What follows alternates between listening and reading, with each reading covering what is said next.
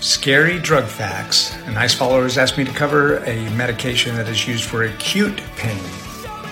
This is a very strong pain medication and it is intended for short term use only.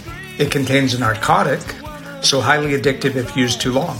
This medication has over 250 drug interactions, so other medications that cannot be taken with this medication.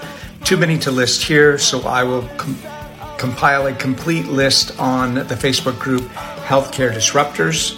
Please follow us there. Here are some of the common side effects bladder pain, bloody or clouded urine, body aches and pain, chills, cough, difficulty or painful urination, fever, headache, loss of voice, and in some cases contributes to anxiety. What is the medication?